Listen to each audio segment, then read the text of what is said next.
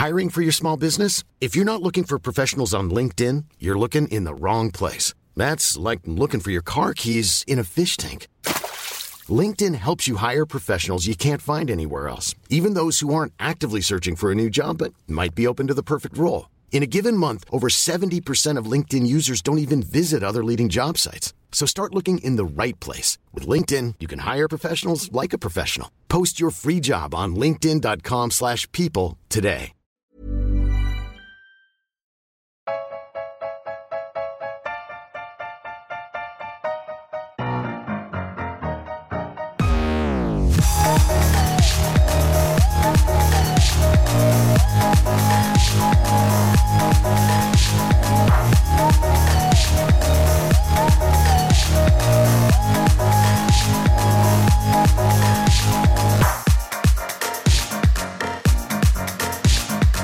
Welcome to this week's Failed Critics podcast. I'm Steve Norman and I'm joined by Owen Hughes, Hello. Liam, Hello. and Maya Brooker. Hello there. As we have a bit of a Stephen King themed podcast this week with the release of uh, Dark Tower, the Dark Tower. Um, we are going to be taking a triple bill uh, of our favourite Stephen King adaptations, as well as uh, the usual bits and pieces uh, and a review of the Dark Tower itself. We're going to start off with the quiz with me hosting. And uh, Owen, what's the score at the moment? It's still nil nil because we haven't had a quiz since you lost. We've it's since you lost ages ago, and have somehow connived to not review Dangerous Game yet. I don't know how that has happened. Well, we, we were going to have a football special with Paul Field, and that didn't happen. And that's when we were both going to watch it for that. And then we did our Sharknado thing. and It didn't Yeah. really fit with that. And then last week I just didn't. Didn't bother. No, no. To be honest, I, I can't remember where the source was that I was watching it from. Oh from. dear. Um, but if you want to send, if you want to send it to me again, I'll happily watch it for um for uh, next week's podcast. But yes, we do have a quiz. I've uh, themed it around Stephen King himself because it seemed appropriate, and I was lacking original ideas today. Um, so it's it's Owen versus uh, Maya and Liam who are playing on my behalf, trying to score a point for me. And the first question, all multiple choice. The first question: uh, When Stephen King first started writing, he used a pseudonym. What was it? Was it A. Richard Bachman, B. Richard Hackman, or C. Richard Buckman? I I know this one. So do you want me to go uh, second? You go second if you think you know it. I oh, think Oh, isn't the God. first one his real name? So I don't know. I, it's a Richard Bachman.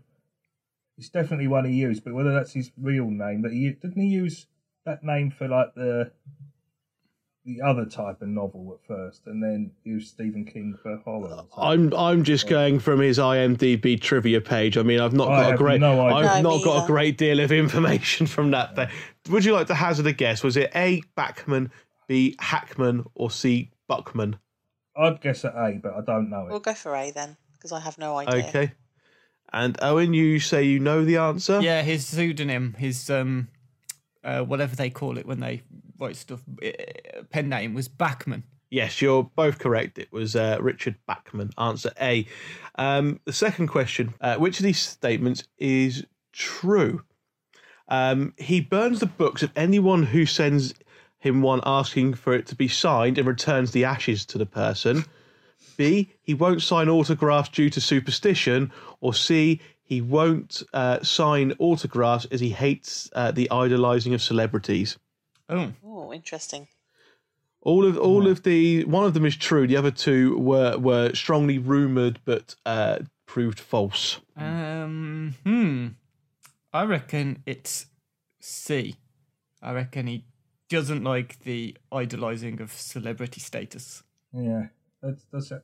Didn't Ringo Starr do something very similar to this? Because he put out some video Oh yeah, constantly repeating the words "peace and love, peace and love." I won't sign anything. yeah. He was love. sick of it, wasn't he? Uh, Because he's yeah, he was sick to death of it, and I think that. But that's but it isn't that sounds strange because there's that Simpsons episode where Marge does the and you know Yeah. he's does his voice in it I believe and and like he's sign he's you know replying personally to every Oh, bit of that's right, correspondence he gets. Yeah, I think that might have uh, given Yeah. people ideas or something. Yeah. I think Uh, it'd be B, but I'm not entirely sure. I'm more than willing to go with that because I think C sounds a bit Ringo. Yeah. What happened with Ringo? So yeah, I'll, I'll be able to go with B then. Yeah. And Owen, what did you want to go for? Uh, the uh, I think it was C, the celebrity status one. Okay, uh, Owen, you are correct. It's C. He won't sign them as he hates idolising celebrities. The one I wanted to be true was burning Yeah. the books and sending the ashes back to people. Yeah. yeah. Um, question three, with it being 2 1 to Owen. He wrote uh, the novel Running Man in how many days? 10 days, 50 days, or 100 days? There's only one of those that makes sense to me, which would be ten days, because then it would be trivia. Um, Yeah. I th- yeah. 'Cause it doesn't seem particularly over the top to do any of the other. Any of the well, other exactly. two, And it- it? either. and it's Yeah. qu- it's either. quite a sh- it's Yeah. a short novella, isn't it? Um, I reckon it's A. I reckon ten days. I think it is Yeah, as me well. too. To be honest, I'd say. Yeah. Uh, yes, both teams were right. It is A, uh, meaning it is now 3 2 to Owen. Um, the fictional town for question four, where many of his stories take place or feature. Now, I went a bit, um, you know, like this morning quiz show um, or quiz question on the answers for this. Is it A, Casterly Rock, B, Castle Rock, or C, Fraggle Rock? I know this one. Oh, I don't. Um, if you text in the wrong answer, if you text in the wrong answer, you will be charged. Um, but, um, yeah. Uh, I don't know this one, so I'll guess first and say Casterly Rock. It sounds like something I've heard before, but I don't know why. I'm pretty sure it's B. I'm reading uh, one of his novels right now, and I'm pretty sure it's B. Castle Rock. Yeah. Uh, it sounded familiar to me actually. Yeah. Castle Rock. Yes, um, you are you are correct. Uh, Maya and Liam is Castle Rock, poising it with uh, three all. Um, What's Casterly Rock then? um, is that from something? oh, and you will have like- heard of Castley Rock. You, no, yeah, it is. It is from something. Now, Fraggle Rock is is from Fraggle Rock.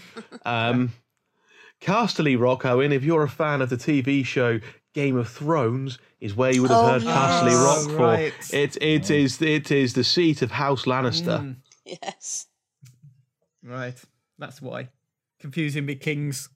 Yes, yes, different, uh, different, um, yeah, and dragons and stuff. Um, uh, question five: Which Nightmare on Elm Street did he get offered to direct? Was it Nightmare on Elm Street three, four, or five? Uh, Robert. Uh, to be honest, they, they fell right off the cliff, didn't they? Dream Warriors is there. all right. Dream. I th- yeah, I think it might be three, but I'm Yeah. not. I'm not sure to be honest. Yeah. I'm more than happy That's a to ha- go with that's a that. proper 'cause guess. I don't know it. I think three was the one that kind of Not bad. revived the series a little bit because that was Dream Warrior. So I reckon it, probably after that they went, well, Stephen King is a good name. So yeah, I'll go four. Uh, it was actually number five. Oh, So uh, it's still a tie, um, three apiece, but I've got a tie break. oh, good. And this is, according to Box Office Mojo, what is the highest grossing uh, Stephen King adaptation movie? Uh, not what it is, it's the Green Mile, but what did it gross? What is its total gross? Does shitloads count as a. I don't know. I mean, if Owen goes for two shitloads or half a shitload, I don't quite, I don't Oh, quite know. yeah. But it, the answer is in the answer is in US dollars. We don't even know the ballpark. I can't think what else would have been like. It's not the Dark Tower that's his second highest grossing film because that has grossed fuck all in the cinemas. So No, um, the second highest grossing one is one I must admit I've not heard of. One- Uh, one four oh eight Oh, I've watched that. I like that one. from from two thousand and seven. No, can't say I've even heard of that. To be honest. Yeah. Watched it. Uh, It's no, not very good. I mean, why why why you're thinking to, to run through the top ten to kill a bit of time? Three was Misery or is Misery. Four is Pet Sematary. Five Stand by Me. Six Secret Window. Seven The Shining. Eight The Dark Tower. Nine The Running Man. And ten is uh 2013's version of Carrie. Well, isn't Shawshank Redemption in there anywhere? Shawshank Redemption is fifteenth. Really? Mm. Blimey. That's terrible. Although I don't- it wasn't very big at the cinema, was it? So No, Lawnmower, lawnmower, Ma- the lawnmower Oh, man yeah. did is is thirteenth. Is higher than uh, uh, the Shawshank Redemption. Um, but yes, um, let's let's go then. Who's Owen? You go first. Oh, f- I don't know. I eighty million dollars. Eighty. Okay. And Maya and Liam, what would you like to guess? What do you, Do you want to do one of those sneaky ones where you go eight? You know, uh, you add one, you want go one pound over or one pound under just to to, to screw him, Seems a bit mean spirited, doesn't it? Yeah, I would have gone higher than that. just Yeah, yeah, I think so. Yeah, yeah. So what? So I don't know, ninety-two and a half. Yeah, that's fine. It's exactly what I was thinking. Okay. Well, yeah. uh, Maya and Liam, ha- like Maya and Liam have won won the question and won the quiz. Um, the correct answer would have been one hundred and thirty-six uh, million eight hundred one thousand three hundred seventy-four. So yes, they have won. Owen has lost. It's almost twice as much as the second one, fourteen oh eight. yeah. If if that is of any interest. So yeah, the Green Mile. uh, most Carrie? Is. Carrie on that list anyway? Carrie, Carrie, the original is eleventh. Um, Yeah. about uh, one and a half million dollars behind the 2013 version. Wow. Um, I mean, obviously, Box Office Mojo. These ones aren't adjusted for inflation or anything like that. Um, but yeah. Well, Anyway, that is uh, the quiz. Uh, I have got a point. Owen has not. On to next week. Let's see what happens. Uh, the news, though, there was one bit of news that Owen wanted to, to bring up, which was a, a remake or another adaptation of Nostra Nostra. The You're you say it, I can't. Yeah, Obviously, N- yeah. Nosferatu. Yeah. Nos- That's him. yeah. Yeah. There, there was the, the original was a silent film by F.W. Murnau, which was um, 1922, which is still great. I mean, still just really good and atmospheric and creepy and stuff. I guess most people will know Nosferatu because of that version, which has the the sort of lanky, bald, bucktooth kind of vampire that creeps around through it.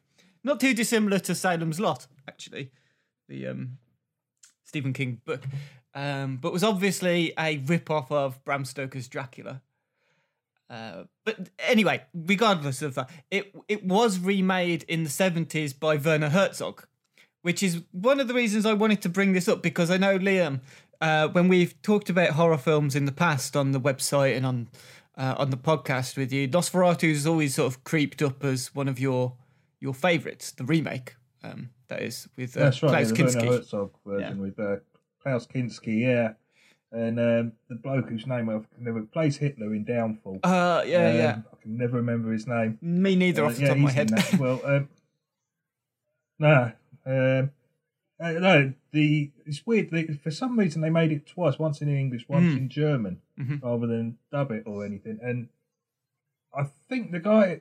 The only thing I can think of is the guy who Hitler from Downfall, fella. Mhm. Um, I only think he wasn't very good at English and had learnt it sort of parrot fashion, sort of. Yeah, thing. phonetically, Because didn't the he? The English version just really doesn't seem to doesn't seem to work. The German version just holds together much better, and yet it's exactly the same film shot at the same time, sort of thing, you know. Um, Mm-hmm. And it just feels a hell of a lot better, looks and sounds better somehow to me. Just works a hell of a lot better. It's a fantastic film, extremely like chilling and cold one.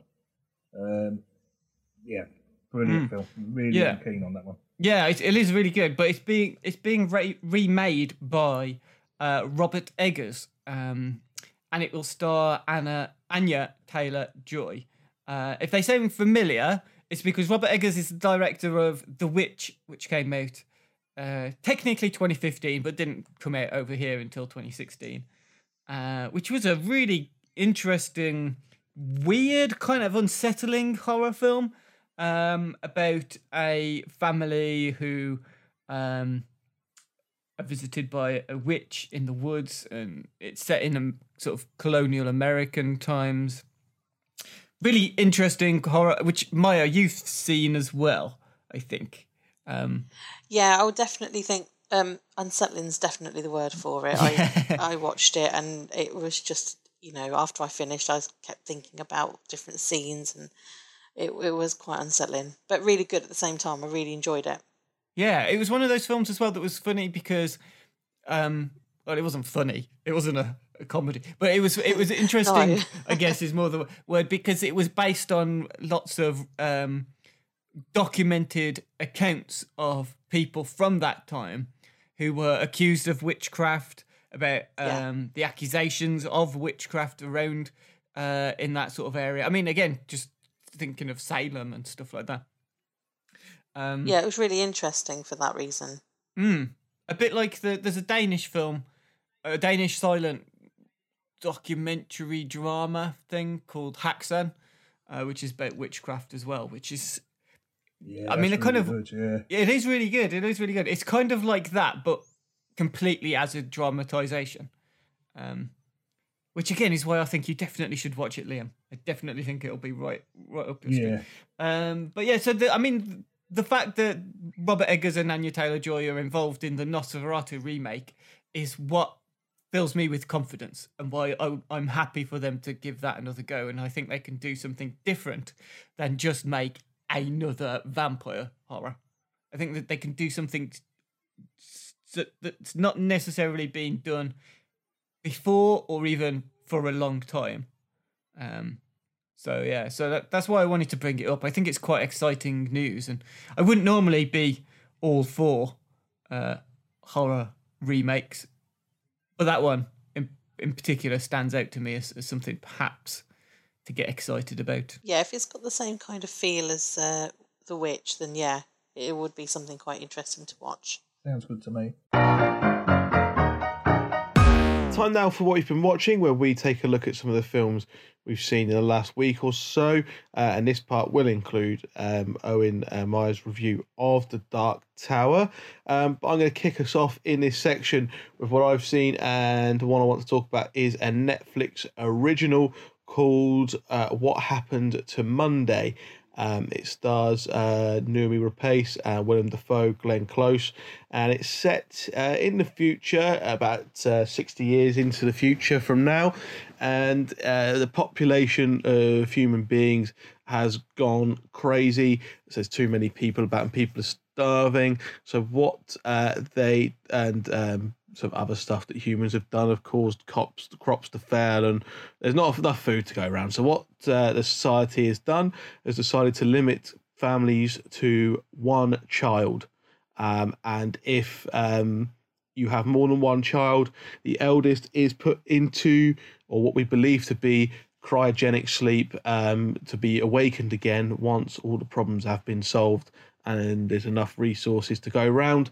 Um, what then happens is uh, a lady uh, has septuplets, seven children, and dies and in childbirth. And her granddad, or the, the children's granddad, played by William Dafoe, uh, rather than giving in to the authorities, he um, takes them all in, hides them, names them all after one day of the uh, a day of the week, and they're all allowed out on the one that so Monday does Monday, Tuesday does and and they grow up like that. Um, but um, at, at a point, uh, they get found out when they're adults by by the government, um, and then there's different plots, um, plot threads going on without spoiling it. Um, more and more is revealed as the sisters try and find out what happened. Mon- basically, Monday goes missing, um, and the sisters have to try and find out what happened to her without um, revealing that there's seven of them.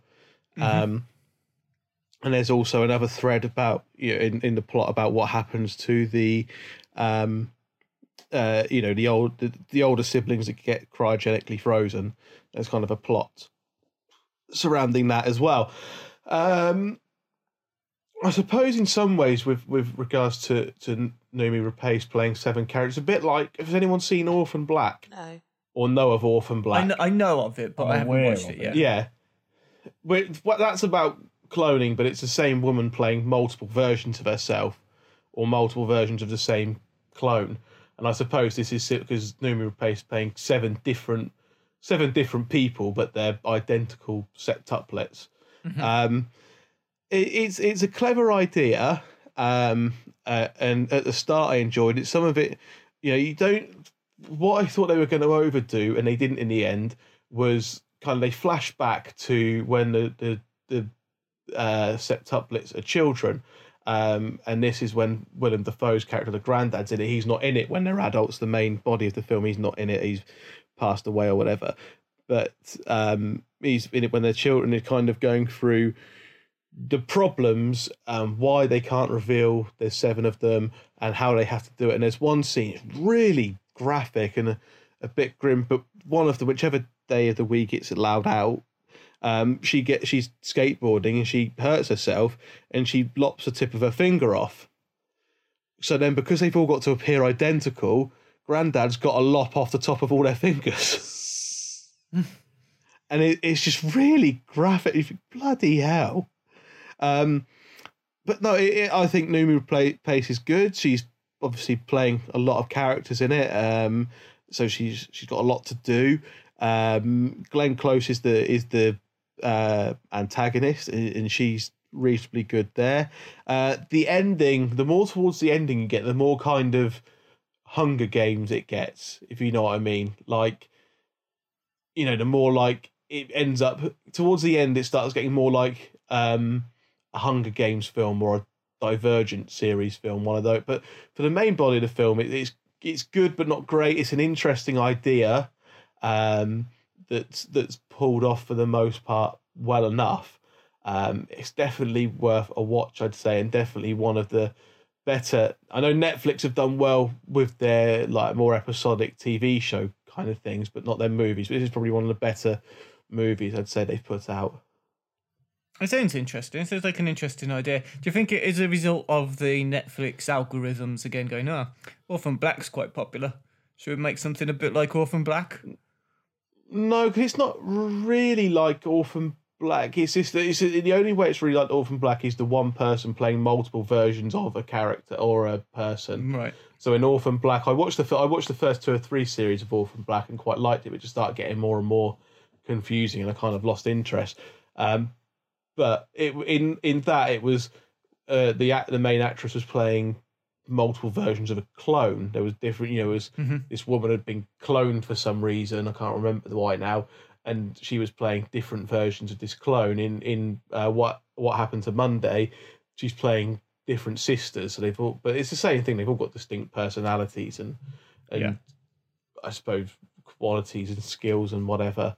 Um, so that's the only similarity, really. The plot's the plot's different, and you know. But mm. yeah, I'd, I'd say it's definitely worth a watch, especially if you like kind of near future dystopian uh, stuff like that. Okay, fair enough. Uh, yeah, definitely, definitely worth a go.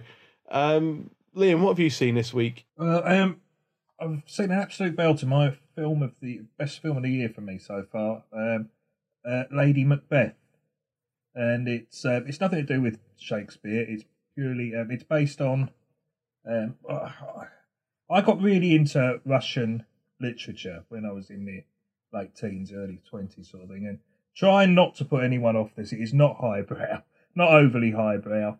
Um, it's based on a, a Leskov novel of similar name, and it's basically like a, a Madame Bovary type Lady Chatterley thing.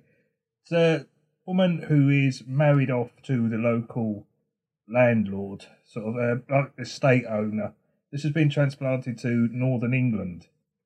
Um, sort of, you're not told anywhere, but you would say from the accents and the uh, the scenery, sort of northeastish, Northumberland, Durham way. Um, okay. And yeah, um, she's married off to the local landlord. He treats her abominably. This is sort of um, early mid 19th century, you'd say. Um, and she's she it goes in with the best of intentions, but um, it all gets shut down on her.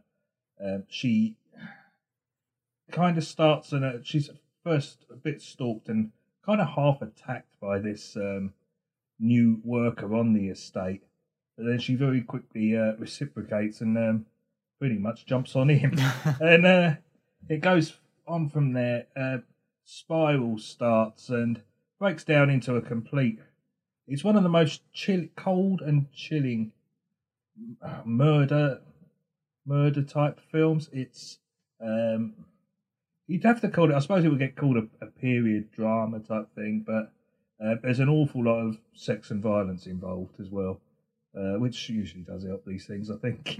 but uh, she's um, she certainly takes the lead and comes rushing out of her shell, and it's I mean, it is jaw droppingly good. I can't say I've particularly heard of anybody in it. Um, it's reasonably faithful to the novel if anybody's read that.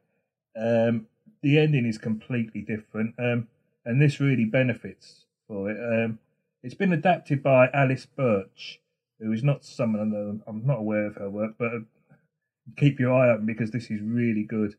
Um, it's a relatively unknown cast, apparently. Uh, Florence Pugh, who everyone's tipping as being the next big thing type thing, she takes the lead and is she's excellent. She really is a superb actress. Uh, goes along um, Cosmo Jarvis, who I've never heard of at all, is the the male lead, Sebastian in the in that he's the worker, the the, the estate worker who uh, she starts up an affair with, and she starts the murder off, but he is involved as well um, in in in the mayhem that ensues. Um, I would say if it's if it's got one fault, it might be her accent, which is sort of Durham via Durban and Dublin. Uh, right. It's a bit of a right mix up. Uh, yeah, her accent isn't the greatest at times, and it, it, you know, where is this? Sorry, you know, mm. it, once or twice does actually sound Irish, but uh, other than that, this is. I mean, it looks brilliant. The sound really works somehow. It's it's, it's the inside of the house is appropriately echoey, and it leaves you in no doubt as to how what a cold and horrible place this is uh, to be. Um, cold in all senses of the word, not just mm. temperature wise. Um, I have to say that uh, Naomi Ackie, uh, who plays um, the servant, who's unfortunate enough to witness some of it and then becomes her life just deteriorates beyond belief. Um, this is on Curzon. I'm, I'm, why I'm stumbling so much is I'm desperate not to give any um, spoilers away because this is on Curzon at the moment. Been recently added. Uh, Curzon's Curzon and Mo- Mubi are probably my two go-to sources for film. Mm-hmm. Uh, this is on Curzon for four pound fifty. It's worth a five of anybody's money any time. I mean, it's an hour and a half long. I'll tell you what, just watch it. It's fantastic. Um, yeah, it's certainly it's got a hell of a lot more to it than what you would call your your average sort of period drama type thing. It's, um, yeah, cool. definite recommend for me. Best thing I've seen this year. Just on the mention of Curzon, I was going to ask: Have you been to any Curzon cinemas at all? I haven't. No. Yeah. There's one opening in Oxford uh, in October, which uh, looks very swanky, and they're, they're likely to show films that I'm not going to see anywhere else. I think a Curzon cinema. That's right. Yeah, they do tend to pick this. Yeah, they, I mean that's why I love the app so much. Um, app and website sort of thing. Yeah. Um, you've got a real mix of stuff on it, and they keep so much on there that I mean they've just got you can search by country, by director, by genre. Mm all sorts of brilliant stuff on there. But uh, this is really highly recommended. I couldn't believe it was four pound fifty. To be honest, I thought it was going to be one of their tenner jobs, but uh, even so, it's worth a tenner anyway. Um, I'd yeah. still be singing its praises at a tenner. Cool, superb film. That was Lady Macbeth. Uh, Maya, what have you seen that wasn't The Dark Tower? Um, I um, went to see The Hitman's Bodyguard. Um, even though a lot of people told me not to go and see it, I wanted to um, have a little have a little look at it. It's the um, Ryan Reynolds, Samuel Jackson, um, Gary Oldman's in it. Um, I think her name's Elodie Yung. Some people might know her um, as Elektra in Daredevil, oh, right. TV, Netflix series. It took me until the end of the movie to actually pinpoint where I knew her from. Um, which says a lot about the movie if I was thinking more about that than you know Ryan Reynolds and Samuel Jackson. Um, it was okay. There were some funny bits in there. Um, I went to see it with my brother, which was a really bad mistake because he likes repeating lines once they've been oh, said. Dear. Yeah. and all the funny ones, which then were not very funny. Um, the the the crowd at the cinema seemed to really like it. Um, they were all laughing along, and I think I, I liked most of it. And there were some, you know, bits of humour that were quite quite funny and really just made me chuckle for a little bit longer. But um, overall, it was okay. You know, Samuel Jackson plays a hitman that's um, got a lot of people after him, and Ryan Reynolds is his bodyguard, basically. And um, yeah, there's not much else to say. They all do what they're supposed to do. Samuel Jackson is Samuel Jackson. Um, uses the phrase motherfucker way too often, but then they do make a joke about that as well. Um, so, I, yeah, Ryan Reynolds is brilliant with his sarky humour. Um, and Gary Oldman was pretty good actually. I quite liked him in that, um, with a quite interesting Russian accent, um, which he does quite well in my opinion anyway. Um, it was it was a bit of fun.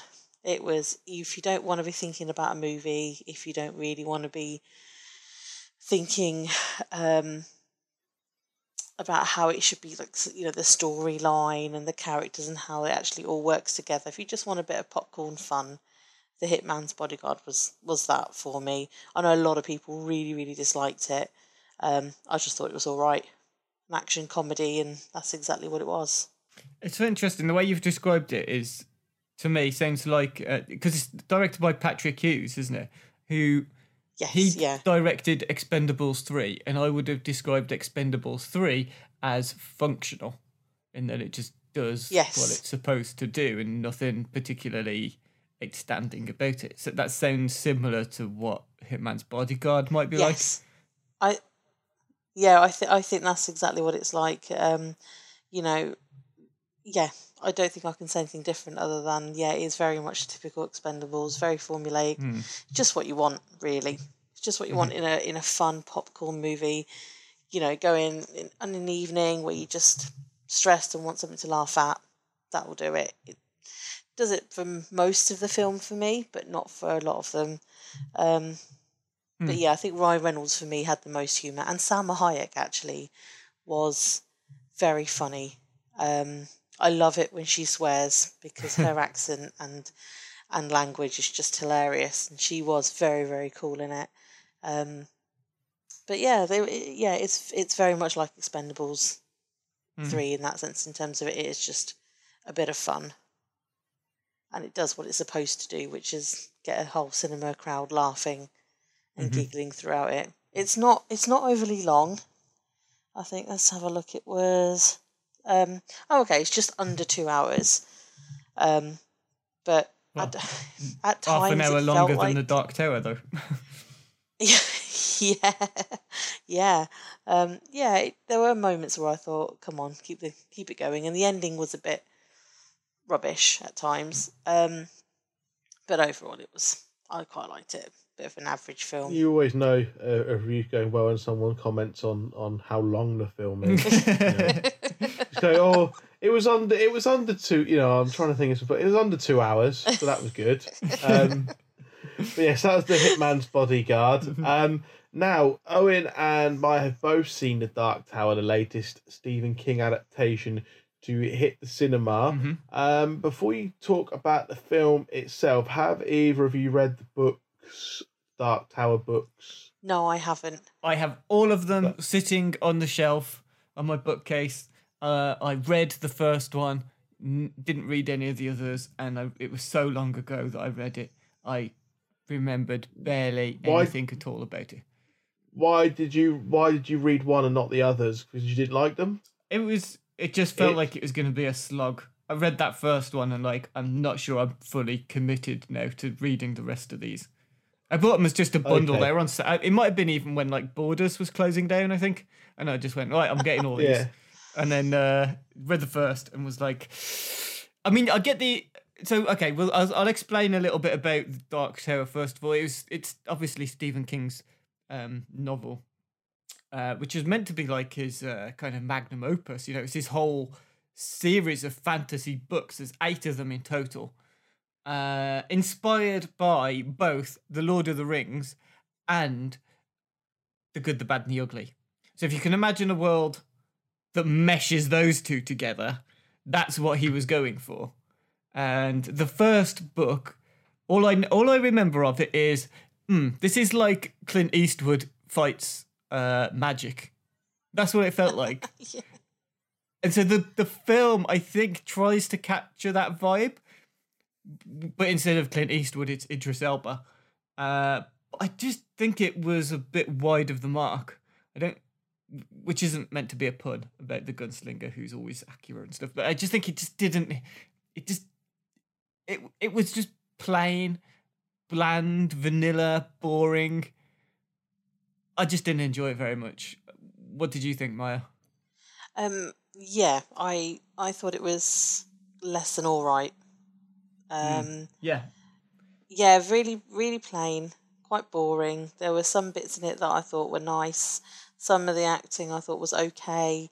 Um, you know, I quite often can't fault Matthew McConaughey or Idris Elba, um, but even they couldn't save it. It was just a bit boring, and it was dry. I expected, you know, it's a story about a gunslinger. I was expecting a bit more excitement from the film, and it wasn't really there. Yeah, it wasn't exciting, was it? Nothing. It just kind. I think because one of the things that I read up about this um, over the weekend. So it's a twelve A fantasy story, right? It's it's twelve A rated and very much, I think, aimed at kids, but it is very heavy on the gun Yeah. porn, right? There's lots and lots of, by which I mean, they're into guns, not anything lewd, but uh, with guns. No, I'm going off topic. So, like, what I mean is that it's just, it's very impressed with how it, people can be shot and killed by guns, and it kind of celebrates that, which makes it feel a little bit awkward. I mean, I like action movies, as I've said millions of times on here. We just mentioned Yeah. Expendables. I'm a fan of the Expendables series, but this still kind of glorifies shooting people and stuff like I don't kill with my gun, I kill with my heart or whatever he said as part of his Yeah. mantra. It's like I saw it a hmm, few a few hours ago, and I still can't remember what it was. yeah, I don't I don't kill with my gun, I kill with my heart, and I don't something with my gun, I whatever it is. It's the mind. I don't know. Yeah. With the Guns mind, don't yeah. kill people. People kill people. yeah. Guns don't kill Something people. like that. Rappers do. Yeah. yeah. Um, uh, where was I going with that? Yeah, so basically, I think as far as like it being aimed at a 12A audience, I'm a little bit unsure if that's really what they should have done because it comes out feeling like it's trying to be, uh, it wants to be a Percy Jackson or uh, you know something of that ilk Yeah. but it's it's just the the source material is just a bit too mature for it to be that. I think. Um, but then at the same I time, I was you- fully expecting it to be Mm. more um, violent, just Yeah. by the, the fact that it is about a gunslinger and everything. Yeah, I'm like you. I th- I thought it was a bit mature for a 12A. yeah. I mean, there's no like people aren't being, you know, limbs aren't blown off with turrets attached to you know tanks or anything like that. It's not. It's not that kind of. It is literally about him and his pistol, which is forged from the sword of Excalibur. By the way, Yeah, mm. yeah. that was uh, an really interesting. work. That might be been a moment where I actually stopped and paid a bit more attention. and Thought, wait there, what did he Hmm. just say?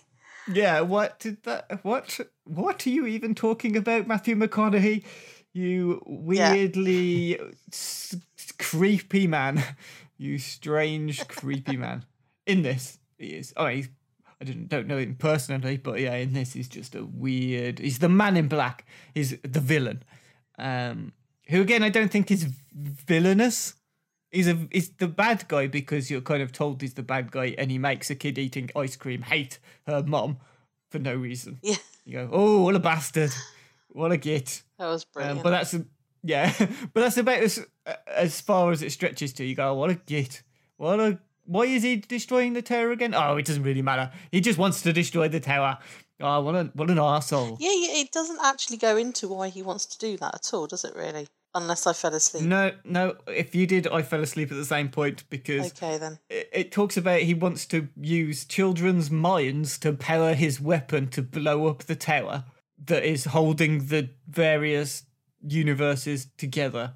But it doesn't explain why he wants to blow up the tower, does it? Why? Yeah, it tells you what he wants to do. It tells you the consequences of um, uh, consequences of him doing that. It tells you that Idris Elba is the last in the line of a uh, a group of gunslingers that tried to stop him from doing that. But there's no real motive apart No. from he wants to destroy the world. Okay. All right then. Carry on with your story. Let's see where it goes. Oh, it goes nowhere. Nowhere does it go. It is just a series of scenes that have no real act to them. Could you tell tell people where the first act ends, where the second act begins, where the third act is in this? I mean, Uh oh god no. it's not. It doesn't feel No. structured like that. It's just a. It's No. just lots of scenes cobbled on top of each other. Yeah, there are a few cool bits with Matthew McConaughey. The way you know when he tells people to you know stop breathing and other such things, and they they were pretty cool. But um, yeah, it it was quite confusing at parts, and I oh yeah. Yeah. I was quite I was quite often thinking, oh, I wonder wonder how long I've got when I get home until I start recording the podcast. That's what I was like to about. Uh, yeah, I mean, am I it going to was- say it's about direct. this? Yeah, it's directed by a guy called Nikolai Arcel, who's Danish. His kind of main credits. Um, he directed uh, A Royal Affair with Mads Mikkelsen, which is actually quite good. I quite like that. But he also wrote the screenplay. I think he's primarily a screenwriter. He wrote the screenplay for The Girl with the Dragon Tattoo, the original version. Oh, that's brilliant. well, I think that it, it Well, I shows liked it. he was i think he was booked for this gig because other people kept dropping out of it so originally jj abrams was supposed to do- to adapt the uh, the dark tower series after lost uh, and that never happened then they got ron howard in he was going to get the project off the ground that didn't happen either if they make any more i will eat my hat because I do not see how this is going to turn into a successful series. This is bombed. No. By all accounts, this is bombed critically at the box office. Um, Yep. It's not a success by any kind of measure, uh, which in a way is a shame. It would be nice to see a, a, good epic fantasy series after you know we've had Lord of the Rings and Hobbit and Game of Thrones is now in its penultimate series. I mean, it still would be nice for, for to see that, but I don't think it's going to be the Dark Tower series. No. This week sees a return of our triple bill feature, where as The Dark Tower has been released, which is of course a Stephen King adaptation, we pick our favourite three Stephen King adaptations, either TV shows or films, um, whichever we prefer, or a combination of which. Yeah, we kind of left it quite broad. I think it just could be your favorite three Yeah. Stephen King big screen things, or yeah, Maybe even you could have picked the, the, the Simpsons Treehouse of Horror where they did The Shining. maybe not that broad. Maybe not I that mean, broad. I mean, I don't reckon I don't reckon anyone did, but you, I probably would have let you. yeah. Okay. No, you could have had something like Creepshow, though, for example, which isn't an adaptation of anything he wrote, but it's his screenplay, which was um, an anthology Yeah. horror film uh, directed by George Yeah. Romero, for example. But you could also have had any number of his big screen. I mean, as we mentioned at the beginning, Green Mile, his most um, Yeah. highest grossing film. Anything And in I, I suppose he's he he he is of course most known for his kind of horrors, Mm-hmm. um, but he is quite versatile, really, isn't he? In terms of his writing, when you look at the films that he's had, uh, you know, the, the adaptations made with, with things like The Green Mile and Stand by Me and different things like that, Shawshank Redemption. It's not just horrors that he does. He can, he you know, he has got some versatility to him. yeah, I mean, horror is his, his his strong point. there are some like famous tropes of well not necessarily tropes but the things that people associate with all of his work anyway i mean one of the, the sort of cliches or stereotypes of his work is that he can't write an ending I think that's one of the things that gets thrown at him is that everything is great up until the last 30 pages, um, where things tend to go a bit tits up. Uh, although, like, ev- like his stuff is about, um, you know, the loss of innocence in young people, um, like kids who are forced to grow up quickly due to some traumatic event. That's a common But that draws from his own personal life, I think. Yeah, similarly, it's about alcoholics or people who are addicted to stuff because he was or is an alcoholic. Uh, stories that deal with grief because the death of his mom kind of impacted him quite heavily. Lots of stuff about small town Americana. All of that kind of stuff is present in almost all of his work, regardless of the genre that it kind of fits into. Yeah, but write about what you know. It's working for him. I read he, he writes 2,000 words a day. Or he used to write 2,000 words a day up until his car hit and run accident. No, it was, I don't know if it was a hit and run, but his car accident where he was run off the road. As a pedestrian as well, broke his hip, smashed a few other bones. It's quite a traumatic thing, and that's probably why a lot of his work has stuff about scary cars in it. Because, yeah, like I say, write about what you know. If you're sitting in a room Yeah. for like Um, hours and hours a day writing 2,000 words, eventually the stuff that you are scared of will creep into your your Yeah. and stuff. Anyway, Owen, what is your first pick? What is your first choice in this triple bill? Okay, um it is probably incredibly obvious, but let's get it out of the way first of all. The Shining from 1980, which is the Stanley Kubrick adaptation of his novel. That was one of mine as well. Is that one of yours? Yeah, and me. Yeah. And and Liam, yeah. so Yeah, Maya, yeah. Did, Maya, did you pick The Shining? Um, no, it's on The my only backup one. list, but no, I didn't. the the only one, um, which I'm sure Owen was probably going to go on to say that Stephen King didn't actually like that adaptation. No, I think he softened over time, but no, he yeah hated it. He um hated it so much he created his own version. He adapted it himself Yeah. as a TV movie. Uh, Yeah, and and it was where Kubrick was trying to tell us that he filmed the moon that was the secret message of the The Shining. yeah, All that money spent by the studio so he could say, "I filmed the moon landing." yes, Kubrick filmed the moon landings. Um, that's what they want you to think. Of course not. No. Uh, Mm. Yeah. So I, I think I've explained this uh, or I've told this story before as well about The Shining.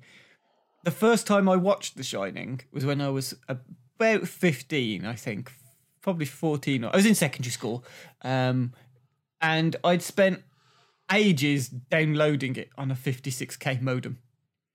It took forever, and when I watched it, I laughed all the way through it. I thought it was completely naff and not at all scary.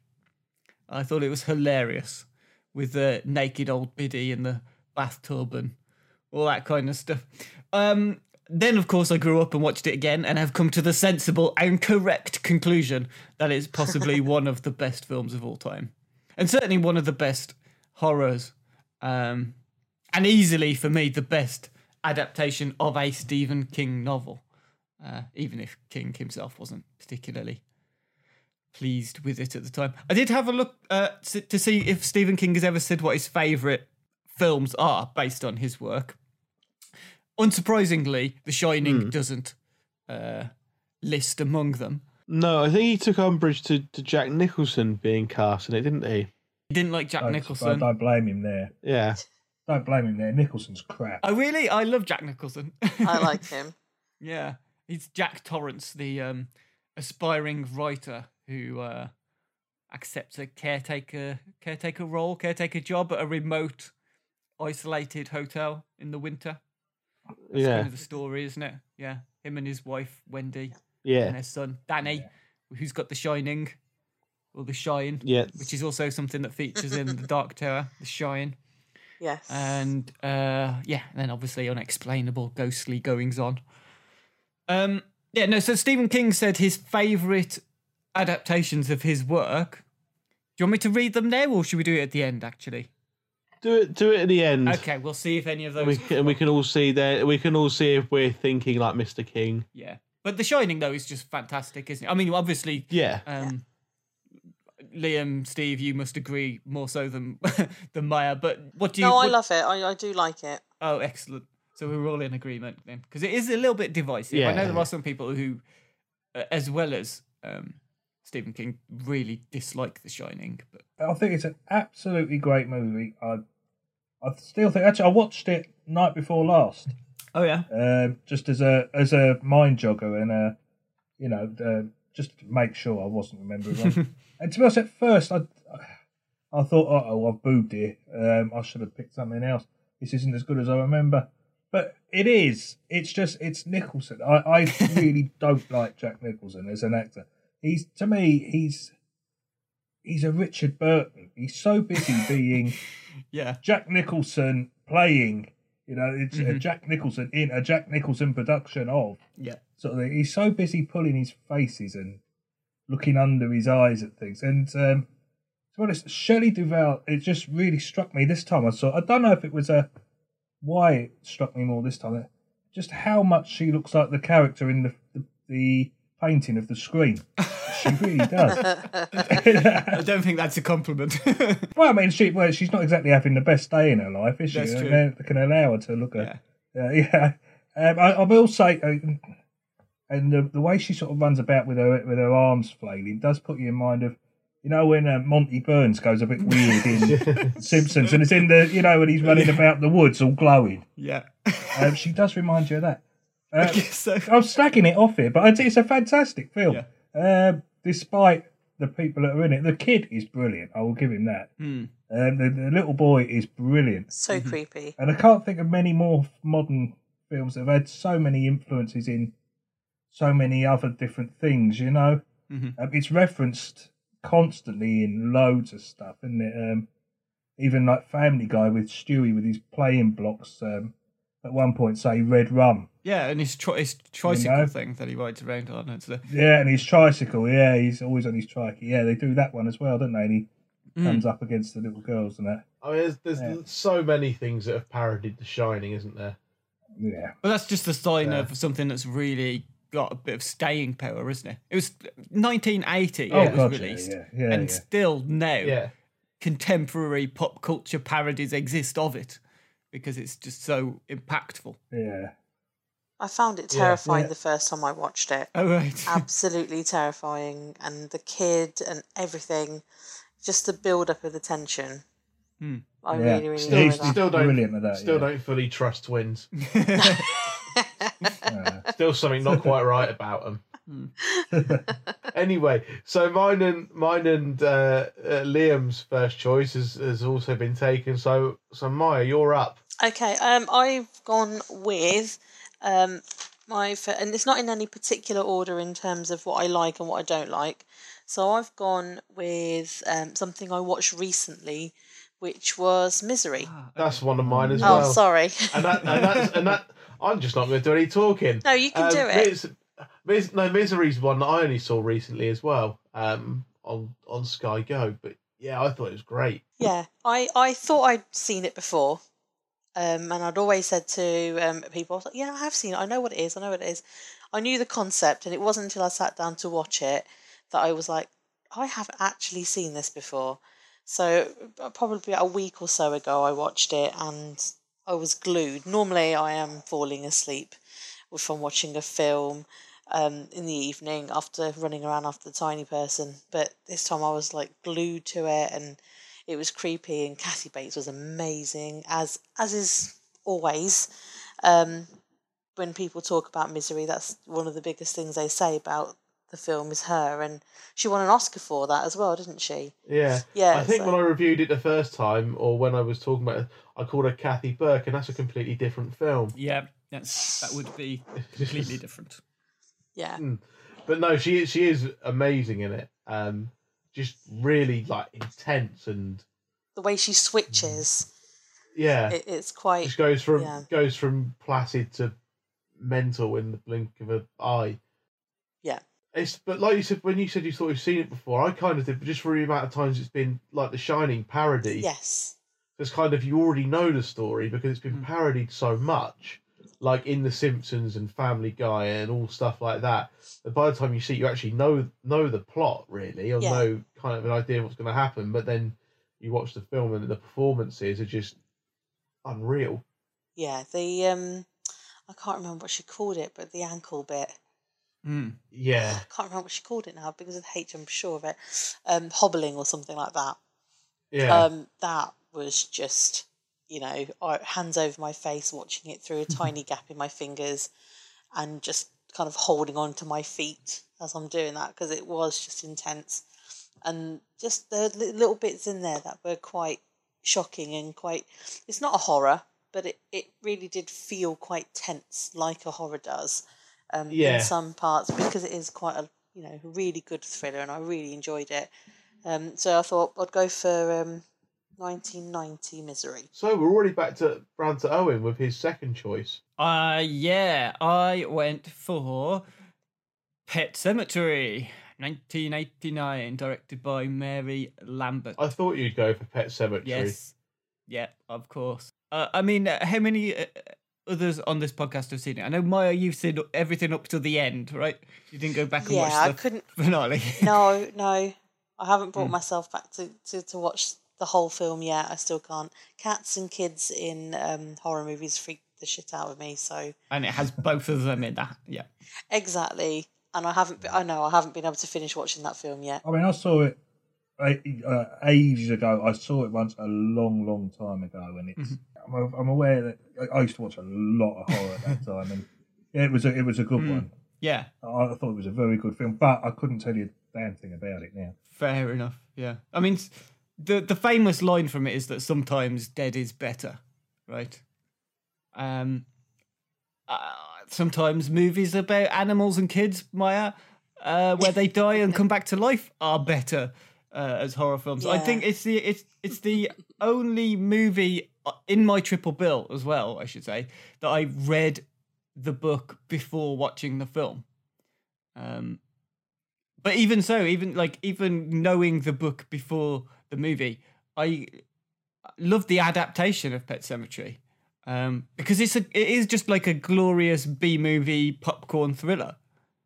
Um, I mean, for those that don't know the story of it, I mean it's fairly simple. There's a pet cemetery, which is spelt S E M A T A R Y, uh, because the pet cemetery in the small American town, uh, which is down the beaten path behind um, the house of Dr. Louis Creed, his new family home that he's recently moved into. The sign was written by kids, which is kids who were evidently not taught how to spell. Oh, I guess they weren't, you know, if they were grieving about their recently deceased family pet, there wasn't an adult around to say, no, no, no, you've spelt that incorrectly. Start again. Paint another sign. But anyway, like the, the cemetery is built next to an a cursed Indian burial ground. Um, very politically incorrect, which can bring the dead back to life because of some evil Wendigo spirit thing that is there. And so the family's cat dies, and the lovable neighbour, Judd, the one who says the sometimes dead is better line, he helps Louis bring the cat back to life. And then hi Louis' son dies. Uh, he's hit by a truck, and uh, well, he just plans to use the burial ground to bring his kid back to life as well. And then it all goes a bit horrific. I do really like the book. I think there's a, there's a great audio book adaptation out there as well of this, um, which used to be on YouTube. I don't know if it's still there. If you find it somewhere, uh, it's well worth checking out. It's just like a dramatization. Um, but for uh, like a 90 ish minute monster movie, I think this is a really good Stephen King adaptation. I'm aware there are more dramatic uh, King movies. There are, there are there are other movies that deal with more heavy subject matter and probably even similar subject matter to this and do it probably better or with more nuance. But I just think this is great. I think everything everything from Fred Gwynne as Judd um, to the way it's shot, to the atmosphere of it, um, even to the script. I think the script is pretty strong for a, what is effectively a B movie. Um, I'd really recommend people check it out if they have perhaps scoffed at it at the, in the past or yeah, for whatever reason decided not to not to give it a go. It also has a very disgustingly disturbing scene towards the end. Yes. So that is another. That that I is think what that was would the be point a I recommendation. stopped it. Yeah, that that would be a recommendation for me if someone said that about it. I'd go, "Ooh, I'll make a note of that one." So yeah, Pet Sematary is um is my second choice. Okay, uh, Liam, what's your second choice?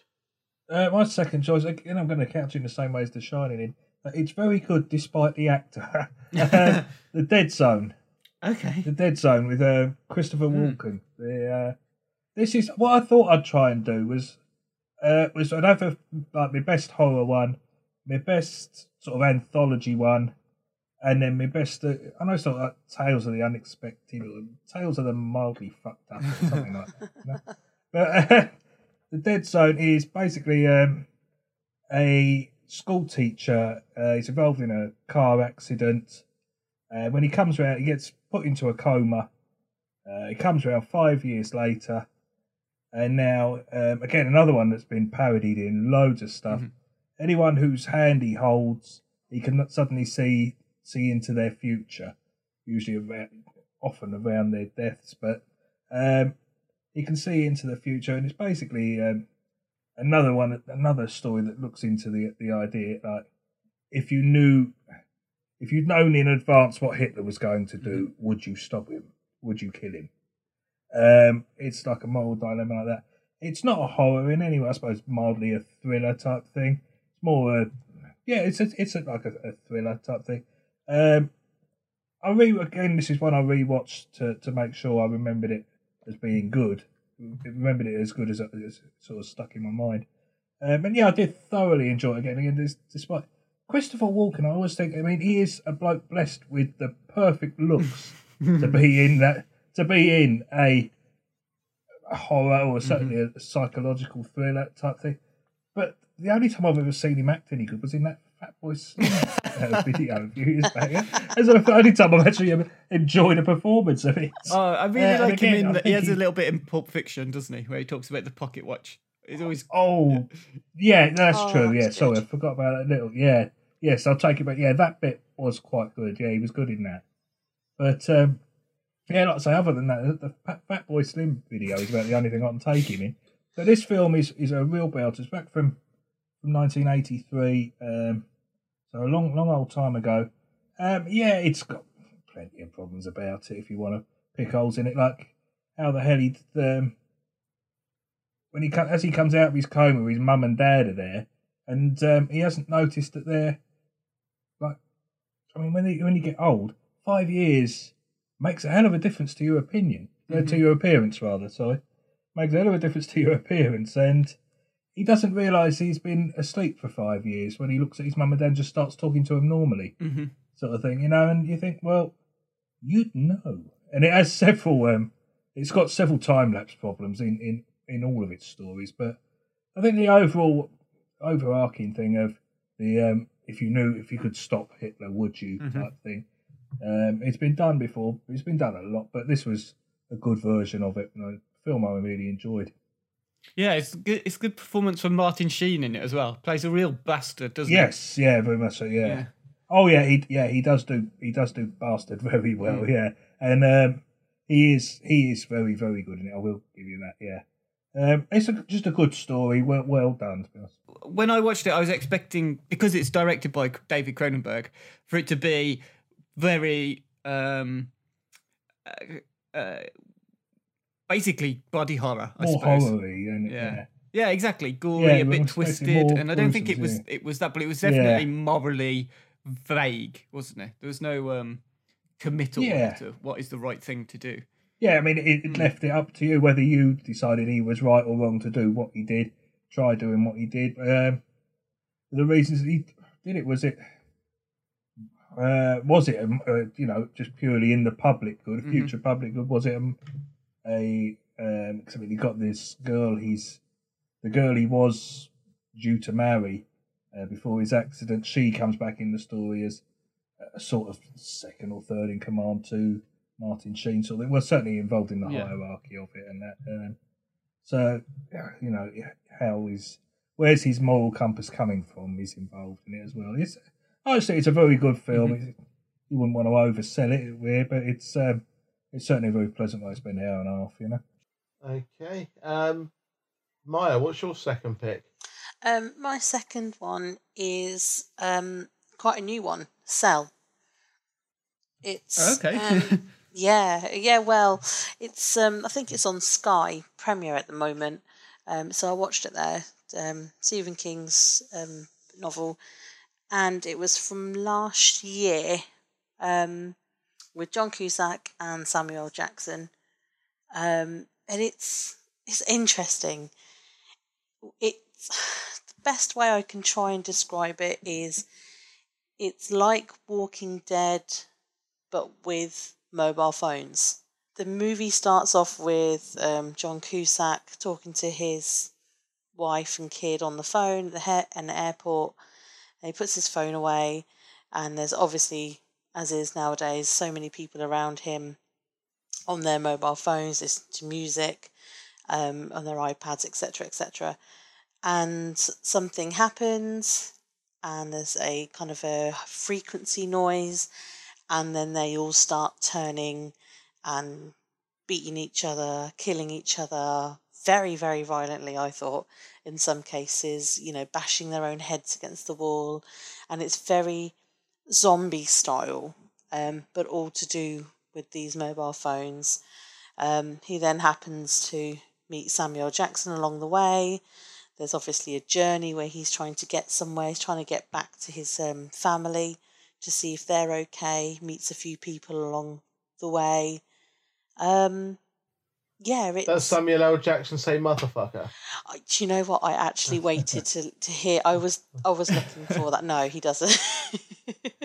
he he I actually thought that was in his, I thought that no. was in his contract. I was a little upset actually that he didn't say it, but because I was listening for it, um, it's it's all right. It's there were moments. I like the concept is quite interesting, um, because it's very modernised about the whole idea of being controlled via frequencies from your cell phone and and those kind of ideas. And there were moments, you know, the ending was quite interesting, but there were there were some really boring bits in there and you know, Samuel Jackson didn't say motherfucker, and I think if he did, it might have I may have enjoyed it a little bit more.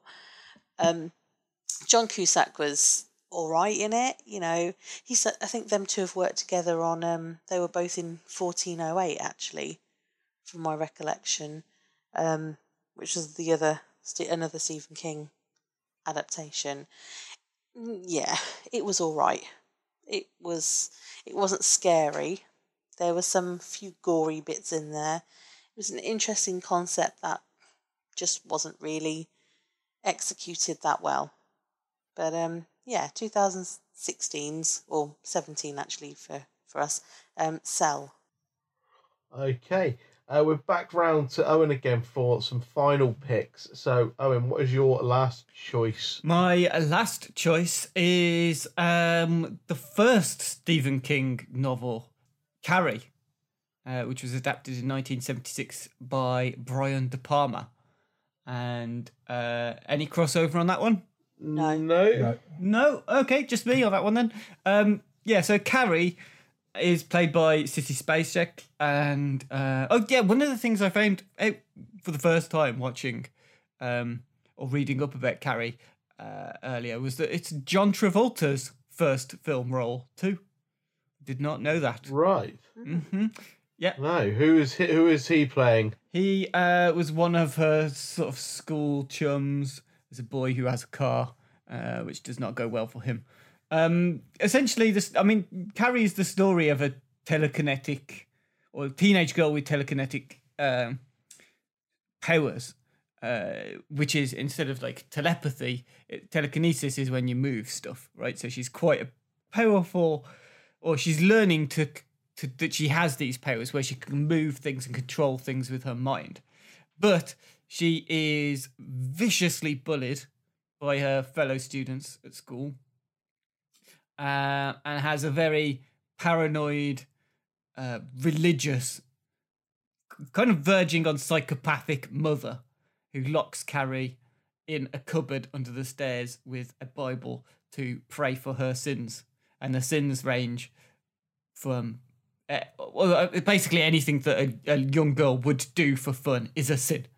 Uh, put it that way. Also, really the film is about puberty and like becoming an adult or becoming a woman, um, particularly becoming a woman with with a great big dollop of blood at the end of it, just to kind of make sure you get the message. Right. You get it. um, as well as the it's got an infamous plug it up scene. Right. I know that was a bit, bit grim. I apologize. but like yeah, there's a scene where she um has her first period and she doesn't know what she, what's happening to her and she's in the showers at school because her mom is this religious zealot who won't who doesn't talk about that kind of thing because it's dirty. And so she is ha- having this this thing happen to her in the shower. She panics and all the the kids are just teasing her saying plug it up plug it up plug it up and stuff like that. And uh you know it's just i mean it, it feel it's it's very powerful scene within the film uh particularly with regards to the theme that, it, that it's trying to address. Um, but I can't help but feel it's a bit weird because it's a school scene, it's in a shower, and all of the girls kind of have their uh, dirty pillows on show, as the mother of Carrie calls them, if you know what I'm getting at. Uh, it's a school school show scene. That's not necessary, Mr. De Palma. We didn't need that. But anyway, uh, so it felt kind of typically King throughout as well, I would say. Um, it's got quite a few disturbing moments in it, quite gory, graphic uh, scenes. Um, I wouldn't say it's a terrifying film, though. I think it's just one of these, like I said at the very start, we, you know, Stephen King's films they deal with themes of youth, of youth being taken away, um, almost necessarily being shed and I think that's the main theme that runs through Carrie. And it was interesting that's his first novel uh, that lots of stuff that happens in this you can spot in absolutely all of his other um, his other work as well. There are lots of motifs that are brought into this that are there through everything else. But yeah, so yeah, Carrie from 1976. I will say though that that Carrie remake that we also mentioned earlier on um, in the quiz, the remake by uh, Kimberly Peirce that has Chloe Grace Moretz and Julianne Moore in it, is also decent. It is actually a fairly good remake. What isn't a good remake okay. or sequel to Carrie? There were a few films dotted around. I think there was one that came out around 2002, 2001, which is not great. You don't need to see that. But the original is is just best. That That film is just fantastic for a whole host of okay. host of reasons. So yeah, Carrie my my final choice. Liam, your final choice, please. My final one is uh, I went for like one of the sort of uh, short story anthology type things. But rather than go for um, Creepshows, I went for one that I don't think is overly popular, but I, I really enjoy is Cat's Eye. Okay. Um, when I said to me first said to my brother a couple of months back about I was going to do this triple bill, he said, "Oh, what about Cat's Eye? I remember that being good." And I thought, "Yeah, I could only remember one bit, but I've had a rewatch and it's really a very good one three stories all linked together. The only thing that links the three of them is this cat that sort of wanders in and out of the first two stories, and then is a big part of the third. First story is about um, a man who goes to a service to help you stop smoking. Um, it's James Woods in there, and they use extreme measures to help you pack them up, pack up the fags, which I did oh, last year and uh, found incredibly old. So I'll go with that. And then I found it dead easy after for, after a very short while, which are probably annoy no end of people trying to do it. anyway, um, the idea is uh, they won't do anything to you, but they are always watching. And the minute you light up, they'll do something to your family. Uh, the wife is put into a into a room with an electrified floor um, and then later you show um, like bits of fingers being chopped off, have been chopped off if you stray from the, uh, you know, the, the, straight and narrow line sort of thing. Um, really, it's it's been done a couple of times. I think it's one of his because you, um, like was said before about his uh, his fascination with addiction, um, with alcohol, being an alcoholic.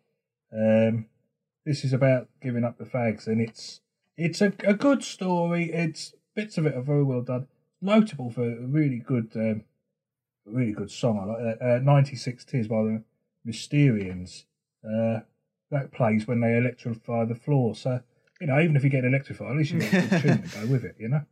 And then uh, the second story uh, is the one that's stuck in my mind the most, the one I could remember the most about.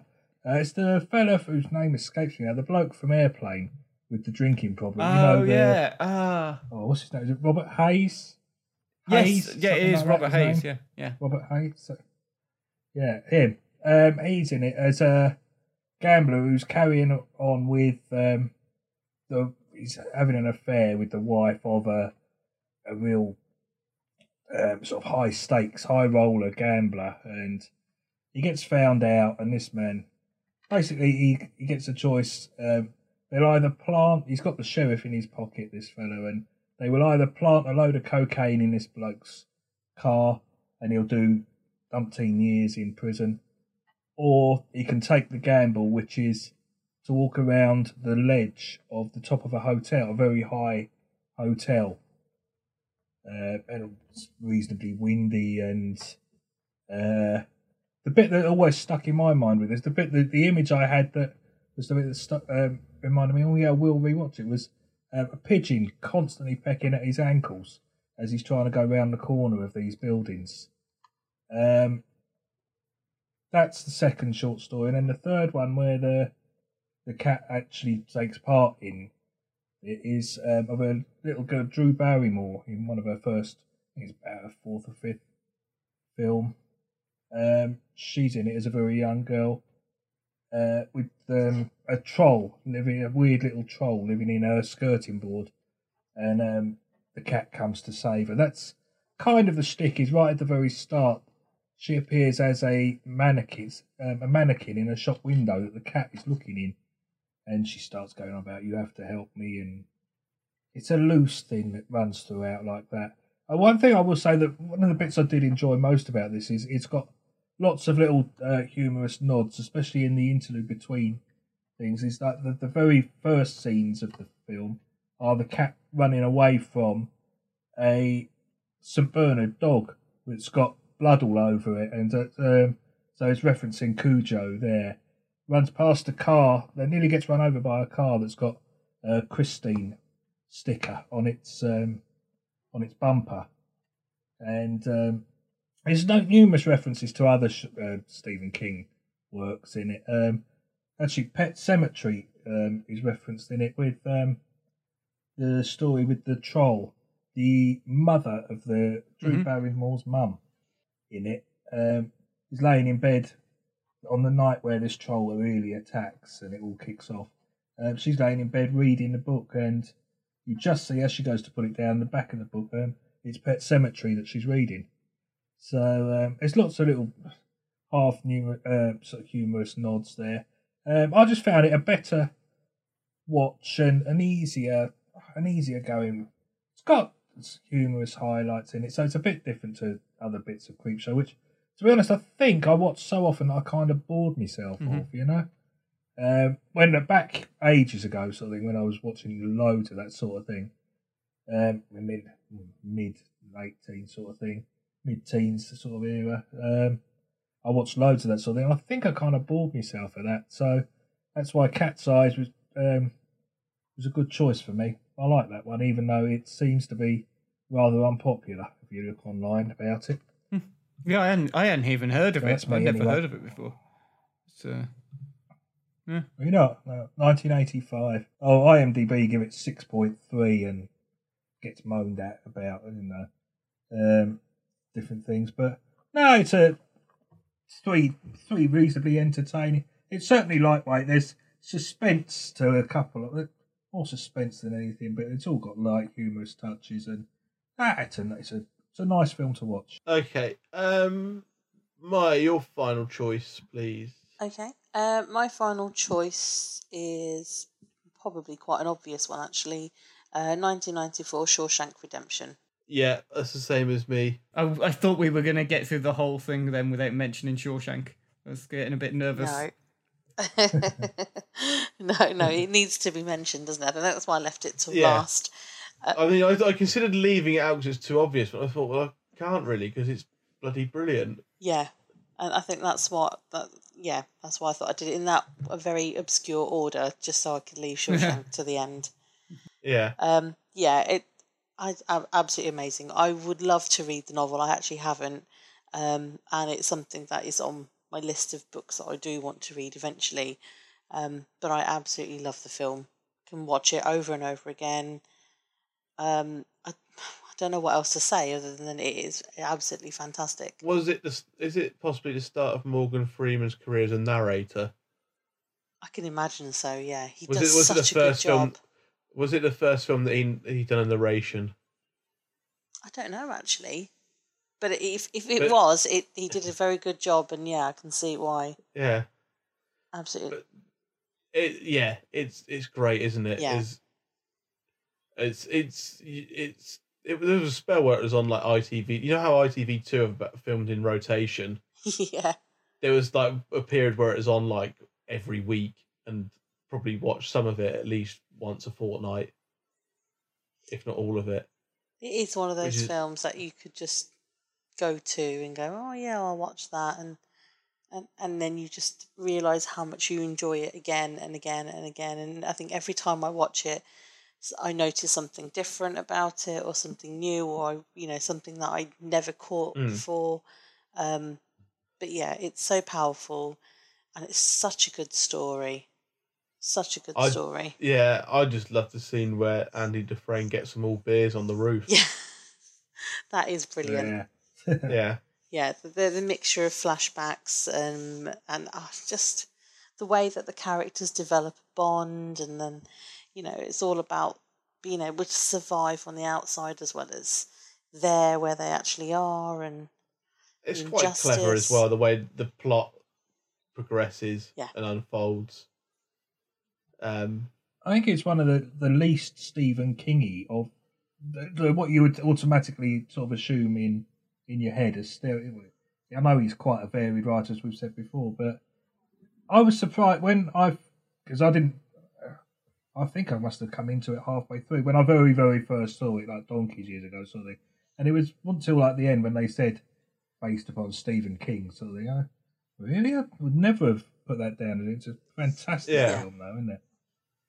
yeah, it's, it's just yeah, it's great all round, really, isn't it? yeah, it's it's one of those ones that you just Yeah. you don't have to say much more than if you haven't seen it, go watch it, Yeah. and you will love it, and if you don't, you're an idiot. Or or Owen, as you said, I thought we were going to go through this whole thing without it Mhm. being mentioned. Do you not like it? I uh, do like it. I'm uh, always baffled when I'm reminded that it's the best film ever, ever, ever, according to IMDb ratings. I think it's not really, though, is it? It's not. It's good. Um, and I, I, I don't. Yeah, it's it's good. Yeah. It even makes me forget that I hate narration because I hate narration in movies. It really is one of those bugbears of mine, and particularly even, Morgan, even in Morgan, ev- even with Morgan Freeman's dulcet tones. particularly Morgan Freeman's dulcet tones. Have you? What, what's Oh. that Clint Eastwood film where there's the woman boxer? Um, Million Uh, Million Baby. Dollar Baby. baby. Baby, yeah. in that, the narration is completely pointless.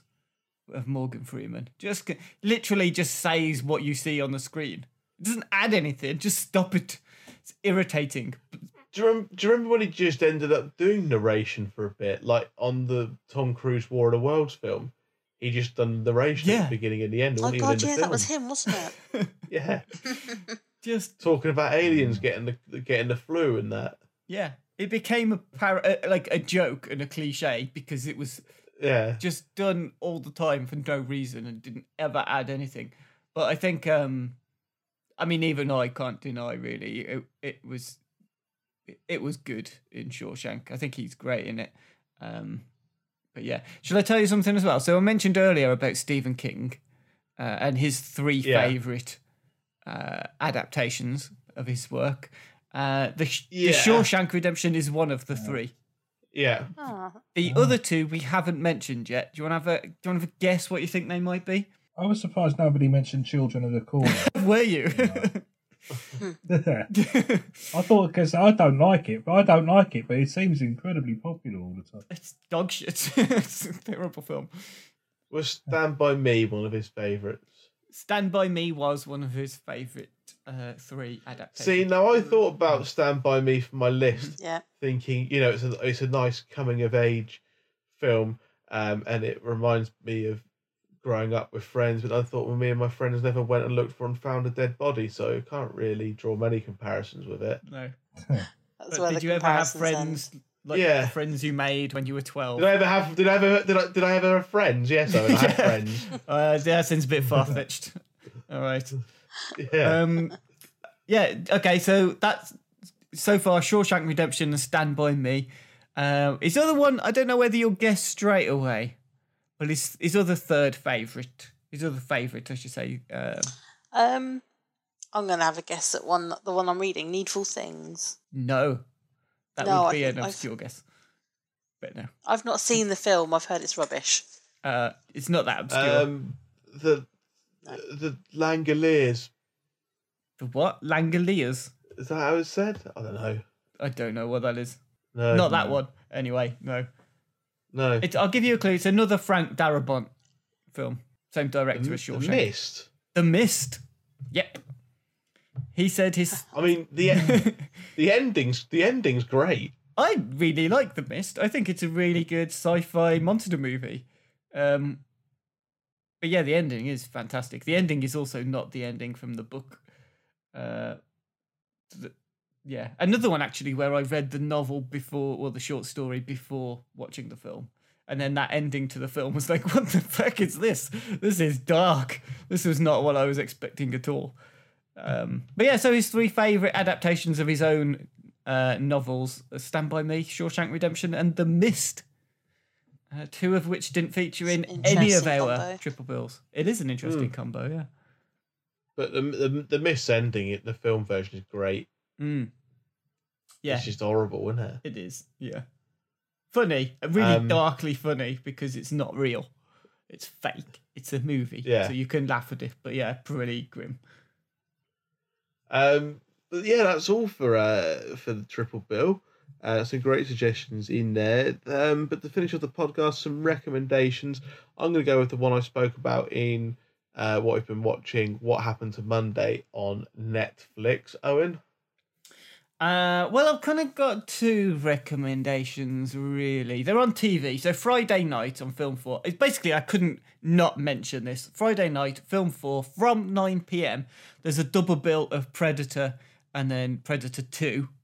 Uh, obviously, Predator 2 is on after Predator. Um, but the one that I thought would be what that I should probably mention, because it's Bank Holiday Monday, people sometimes like to just treat it like a Sunday uh, just watch an afternoon afternoon TV uh, film uh, on Channel Five. Weekend at Bernie's. It's not Weekend at Bernie's. No, No. it's uh, at half past well two thirty five p.m. on Channel Five. Uh, the Searchers, the John Wayne John Ford Oh, classic. Yeah. yeah. Yeah, which is also on after Rio Lobo, but I thought you, you don't have to watch Mm. Rio Lobo if you don't want to, but you do have to watch The Searchers. It's mandatory. S- s- Technically, that's three recommendations. But yeah, whatever. fine. Three then. Yeah. Uh, uh, Maya. Um, I've kind of gone for two only because they're on at the same time, so you've got a choice. Um, Friday nine pm. Um, I did have Predator on there actually, um, but on Dave is Centurion, and on Watch is Demolition Man. Friday nine pm. Okay, and Liam. I like you. The one I, I went on what we've been watching. So Lady Macbeth on on uh, Curzon, or if you want one on telly, um, next next Tuesday night, I think it is uh, on Film Four. I've got the Hungarian film White God, which is uh, about dog uprising. Oh yeah. Um, not as weird as it sounds, but it's very good. I thought for a like nice. there was a split second, like a tiniest part of my brain then that when you were starting to say that, I thought you were going to say the Hunger Games. I was like, that's not very Liam like. Oh. No, no, no, no. Now you know I have completely gone mental if I start making exactly. Yeah. When it ended with it's- Hungarian, I was like, oh, there we go. That's the one. yeah, that's Liam. Yeah, that's it. Yeah, Hungarian. Yeah, Hungary's brilliant. You should always look up Hungary for a film. They make some great films out there. Well, that is all for this week's Failed Critics podcast. Then, uh, thank you to Liam and Maya for joining me and Owen, and thank you all for listening. Um, Owen, what are we doing next week? Um, Other than don't say a podcast. We're doing a podcast. Yeah. Uh, Uh, uh, it's um, basically you and I have to take a back seat almost next week because we've got uh, Andrew Brooker, who's back uh, on the podcast, uh, and so is Mike Shawcross for the first time in what must be like 18 months, 24 months, um, because of Fright Fest is taking place uh, uh, from the 24th to the 28th. Both Andrew and uh, Mike are attending Fright Fest, and they're going to join us and basically tell us what was great about Fright Fest, uh, what films we should look out for, uh, all of that kind of kind of thing. So um, I'm really looking forward to that. I I, I always like uh, hearing Good. about Fright Fest. well, yes, I said thank you for joining us and join us for the Fright Fest special next week. Failed Critics podcast is presented by Steve Norman and Owen Hughes, with contributions from different guests every week, with original music provided by Kevin MacLeod of Incompetech.com from the track The Bandit, remixed by James Yule, who you can find at jamesyule.com. You can find us on Facebook and Twitter at Failed Critics, on iTunes and all good podcast apps, or you can check us out at failedcritics.com. If you enjoyed this episode, please subscribe to the podcast on iTunes and leave a rating or a review. And why not check out our sister podcasts, Character And Field and Mullinger's Underground Nights from the Failed Media Network of podcasts. Thanks for listening.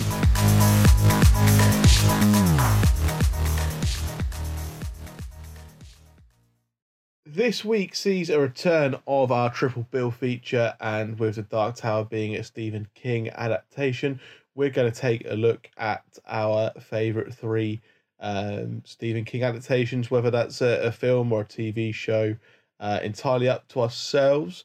Um, Owen, you did ask our, our fans on Twitter for theirs. Did we get any responses? Kurt, let's no, let's not mention the fact that only one person replied, and that is the husband of one of the people present on this podcast.